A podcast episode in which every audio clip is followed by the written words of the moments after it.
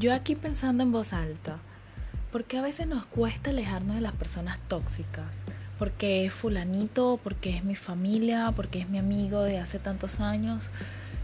Y a la final no nos damos cuenta que nos están robando la energía, que nos están bloqueando nuestra vibra. Uf, yo creo que todos tenemos personas así o no.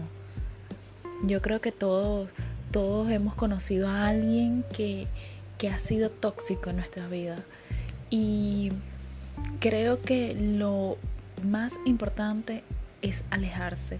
No tanto alejarse porque vamos a estar claros, si es un familiar, todo el mundo aléjate, no sé qué, ok, es mi familia, puede ser hasta mi mamá, mi papá X, y no me voy a alejar, o sea, así literal, pero sí tratar de evitar como que los roces, o ponernos como que un casco que, que nos proteja de la mala vibra.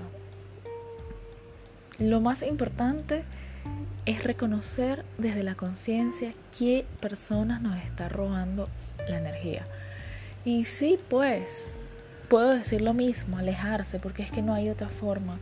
Hay que, lamentándolo mucho, tomar un brazo de distancia con ese tipo de personas, porque nuestra vibra es nuestra y es sagrada, es lo que emitimos al universo y lo que el universo nos devuelve.